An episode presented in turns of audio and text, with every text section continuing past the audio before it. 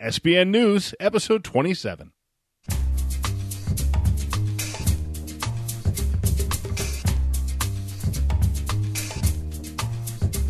This is Savage Bloggers Network News, highlighting awesome Savage Worlds content and news shared by publishers, licensees, and fans. With your hosts, Christian Serrano and Ron Blessing. Hey, Savages, Christian Serrano here, and we have a really packed episode for you. Uh, lots of stuff coming from publishers left and right. It's pretty crazy. But first, before we get into that, Ron, uh, I want to kind of talk a little bit about what we've set up on the new Patreon page. Yes, we should totally talk about that. We really should. So, um, first of all, Patreon has rolled out a new UI for their for their Patreon page interface. That's user interface for non nerds. Yes, that is true. And so uh, I went ahead and flipped the switch. We also added some new goals, and we also added a new low level uh, or low entry point um, reward level at one dollar an episode. And what you get for that essentially is you get to be uh, a contributor of interview questions for whenever we do a hangout on air with a publisher or other creator from the Savage Worlds community. So we thought it'd be a great opportunity for you guys to be able to contribute to the show, both financially and content wise. Patreon's a great solution because, you know, you basically only give us money for the work that we're actually doing. Yes. So it's not it's not like you're just throwing so much a month at us hoping that we put out content. What I really like about it is that they have that cap feature. You can do a monthly cap. So, you know, if you have a particular budget, you're not going to kill yourself financially by supporting Right. your favorite creators. So I think I think it's a really really cool platform. I've been enjoying, you know, using it for the SBN podcast. So I think uh, I think it's going to work out really well. So um, yeah, so go take a look at it and take a look at some of the goals. Take a look at at the uh, the new reward level, and uh, we are thinking about some new reward levels going forward, and we'll have more on that at a later date. So stay tuned. But we're not here to talk about Patreon pages. We're here to talk about Savage Worlds and all the cool stuff. So, Ron, what do we have in terms of updates? We have a lot of updates, and I think um, it's it's kind of like publisher orama this episode. It's insane, what man. we have. Yeah. Um, the one we should talk about is uh, first though is World of Morden's funding because it it funded at, at a hilarious level. Yeah, it, it's. I don't know if this was intentional, if somebody did this on purpose or what, but it literally funded uh, at eleven thousand one hundred eleven dollars. Right, I- one I- one one one one. Yeah, I, I don't know if you could even try to do that if you wanted to, but in any case, it not only funded at that level, but it covered the complete atlas. So we have all three of the books that they were planning to do, the ebooks they were planning to do. So Right. it's a complete atlas that covers all of the world of Morden. Uh, it also includes a new stretch goal that they had introduced for city maps, as well as an uh, accursed novella. I'm really looking forward to the novella because I I love the stuff that helps you kind of get into the world. Yeah. I mean, I know a lot of people talk about gaming fiction being not very good, but what I really like about gaming fiction in general is it's really presenting the setting as it's intended. At least today's gaming fiction is. I don't want to get into these long discussions about Dragonlance and, and those old books back then that had nothing to do with the rules, but um, the modern stuff tends to do that, and and I really like it for that reason. Cool. Other Kickstarter news, we've covered this one in the past. Olympus Inc. is still going. This was really cool. This is an update that came from Charles White uh, regarding the Kickstarter. They're doing a change in the printing quality for print tiers. And the change they are making is that anybody who's getting any sort of print copy of the product is going to get the premium hardcover edition. They decided that they just want to make that available to everybody with no increasing cost, no additional, you know, add-on cost that you have to add to your pledge. I thought that was fantastic. I have no idea how he's doing it. I didn't get to ask him. Ron, what do you think? I, I don't know how he's doing it either, but I will say that you know when you as a publisher spend money on art that is designed to be shown in color, you want two things. You you want art printed in color, first Right. of all, and secondly, the artist is going to want it to be seen as a, as as well printed as possible. For instance, I, I've never met an artist that would be cool with the um, the standard printing that you get through uh, DriveThruRPG. Really? Because no, because I mean, why would they be? The the color is kind of washed out. Right. So you work on an image to look like you know a certain way, and it doesn't look that way once it hits the page. I mean, if you look at a piece of art in standard printing and you look at that same piece of art in premium printing, it's leaps and bounds better. That's a that's a fair point. I think that's a really Yeah. fair point. Yeah, yeah. But but in any case, this is. I I think this is a fantastic move. It's the first time I've seen a publisher doing something like this. Um, I'm curious to see if other publishers might follow suit and uh, how successful this approach might be. Well, I mean, to Charles's point, you know, I'm paying for this really awesome color art. Right. I wanted to look good too, so makes sense. So, in other Kickstarter news, um, the Hellfrost City Book Kickstarter is live, and it's already funded. I think this is like the 27th Hellfrost Kickstarter, though, right? I think it's 25, but yeah, I mean he's quibbling, right? You know, We're exaggerating yeah, somewhat. I think it's like actually like the third or fourth. Right. They actually had a, a pretty low funding goal. Uh, it was it was kind of strange. It was seven hundred thirteen dollars, but they're at four thousand eight hundred eighty as of this recording. It covers five books that cover two, I think I think two or more cities in each. And uh, oh, the fifth book covers one city, but also extensive notes on thieves guilds, which is pretty interesting. Oh, that's neat. Um, yeah, yeah, and uh, they've got some uh, some example maps from the that are going to appear in these books, uh, city maps, and um, it looks pretty cool. I think for the whole, if you want to get all five books, it's uh, in print format as well as a free PDF of each city book. It's around fifty dollars, uh, and they are doing free shipping anywhere in the world. By the way. Which is That's that's pretty cool. that is really cool. Yeah, I, I don't think I've seen a Kickstarter do that yet. Um, but yeah, So, so my favorite mode of play in fantasy these days has been city-based play. It's why I'm in, interested in Lankhmar, why I'm interested in um, Jalizar, City of Thieves, those types of books that have come out.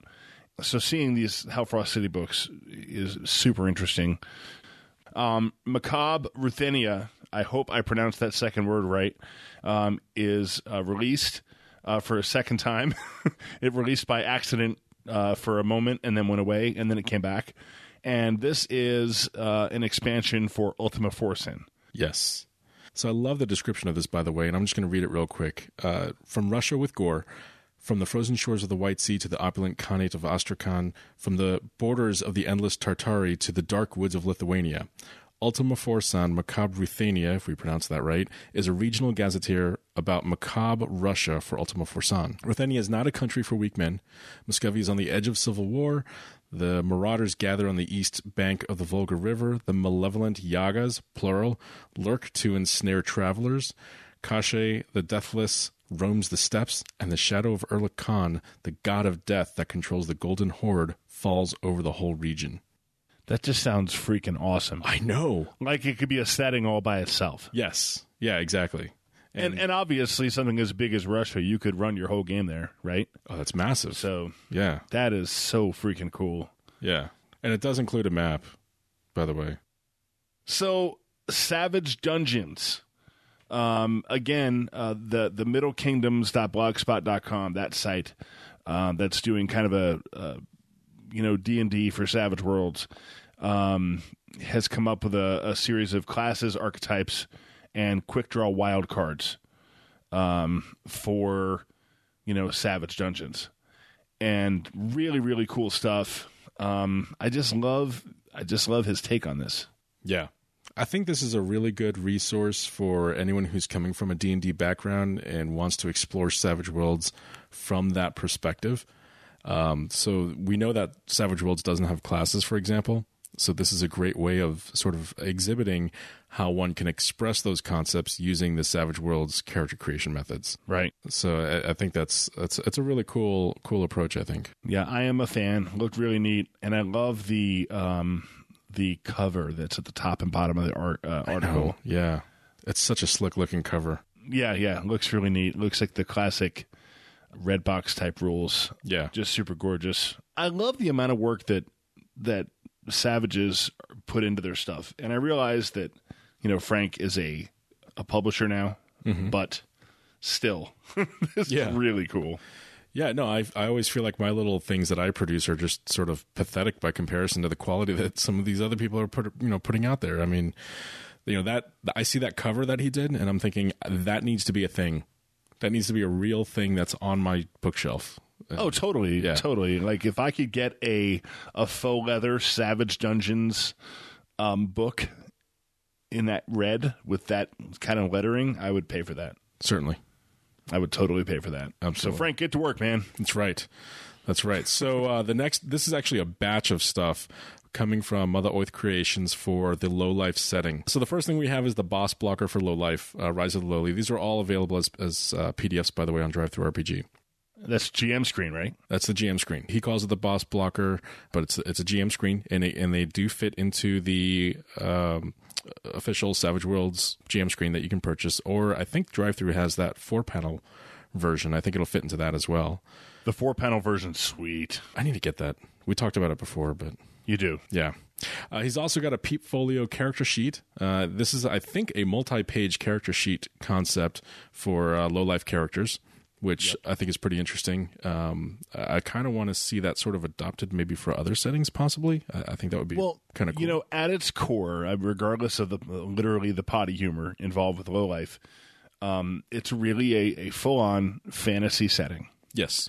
And so when I think about that, I think about all those awesome like character books that you used to be able to get back in the day for D and D, and this totally makes sense that you you should be able to do this for for uh, low life. Yeah.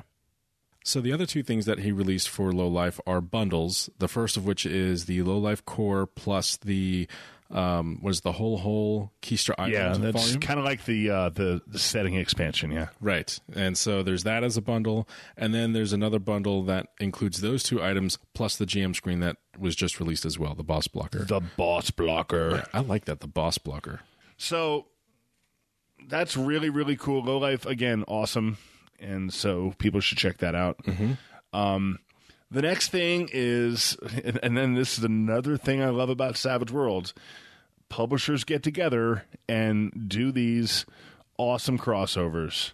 So here's one: Achtung! Cthulhu meets Godlike. Are you familiar with Godlike? No, I was going to ask you about Godlike. What is, so tell me about Godlike. What is Godlike? So, so Godlike is this really neat superhero setting, and I say superhero very loosely because what it is um, is powers showed up in kind of the World War II era, and instead of people getting these suites of powers like you know Spider Man or Wolverine or whatever, they get really useful for war powers Oh, interesting. like the ability to uh, see long distances without a scope so that you could be a sharpshooter wow. or like um, the ability to not miss when you fire. Like your whole power is I can't miss, kind of like Bullseye from Daredevil. Oh, neat.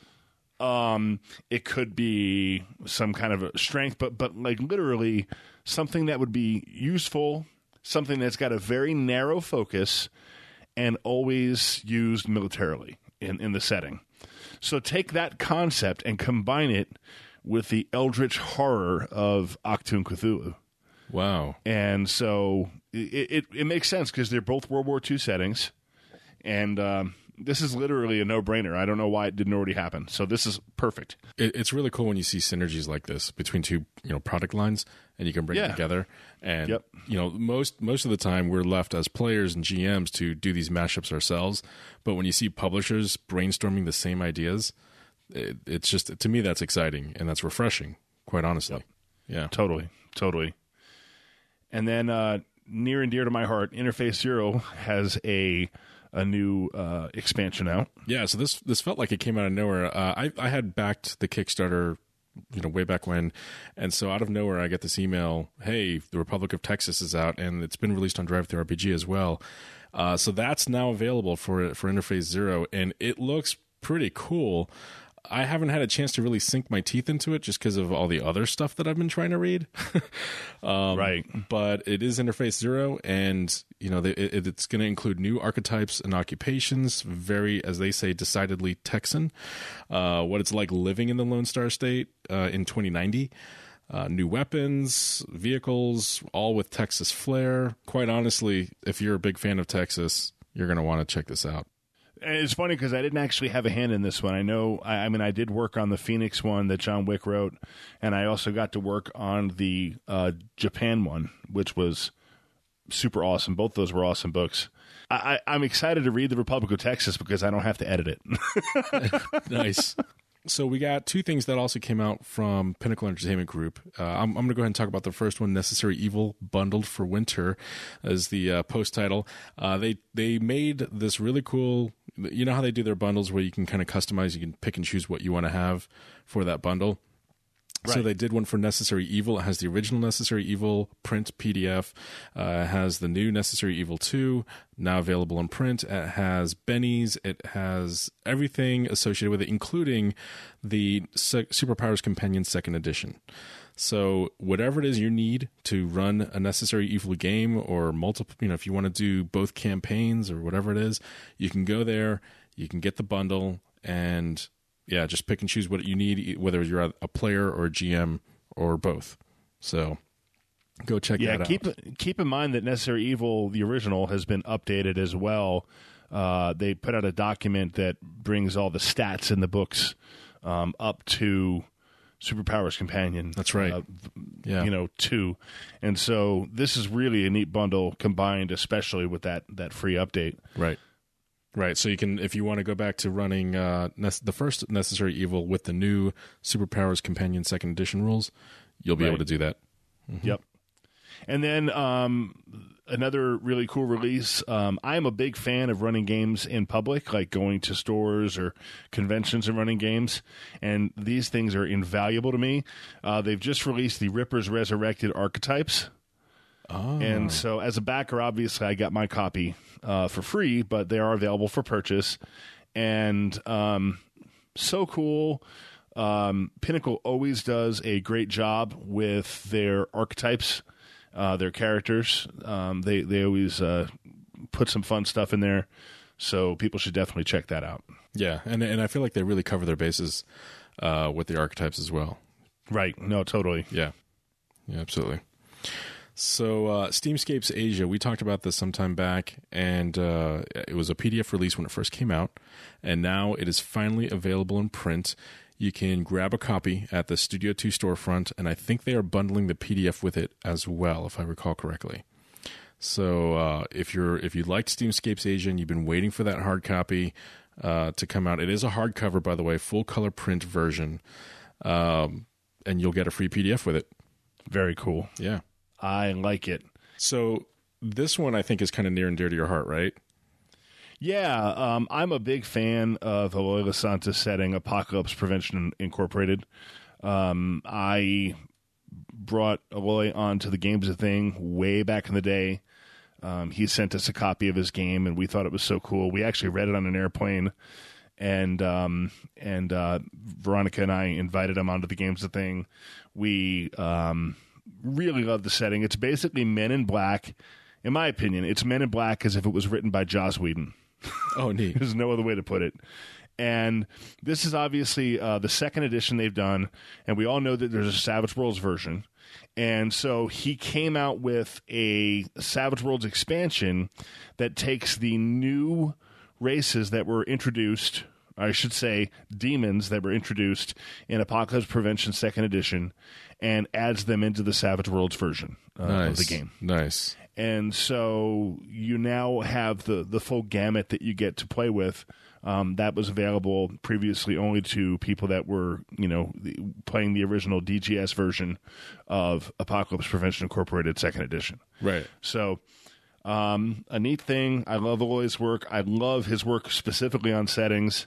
So, highly, highly recommended. I, I should say, full disclosure, that I worked on the Savage Worlds version of API, and I get nothing if you go buy it. So, Nice. it's cool.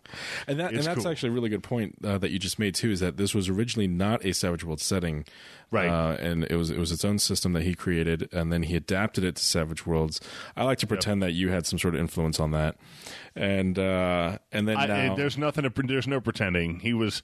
I, I went after him for a while, and then he uh, he was using the same company to distribute their books as Pinnacle was. So he got to share a booth with Clint Black, and Clint was all over it. You know, trying to get him into Savage Worlds, and eventually. Um, Clint brought him over to the dark side and, and Awesome. got him to uh, do API. Go So Clint. that's right. That silver Clint, tongue. Clint was the closer. That's right. so uh, so yeah, so then it became a Savage World setting, and now there's API second edition and a Savage Worlds expansion. I think that covers it all, man. Yep, absolutely. Wow, that was a lot. That was a lot. This is kind of a long one, but I think it was worth it. Yeah, yeah. I mean, it's amazing how much sometimes uh, can happen in a week. All right. Well, thank you as always for listening to our show. And be sure to visit the SBN website at www.savagebloggers.net, where we have links to the aggregated SBN RSS feed, our podcast subscription links, and more. If you enjoy our podcast and you want to show your support, be sure to check out our Patreon page or PayPal donation link, both of which are available on the main website. And whatever you do until next time, keep it fast, furious, and fun. Hey, Christian, why can't bicycles stand on their own? Uh, I mean, I assume gravity, but why? Because they're too tired.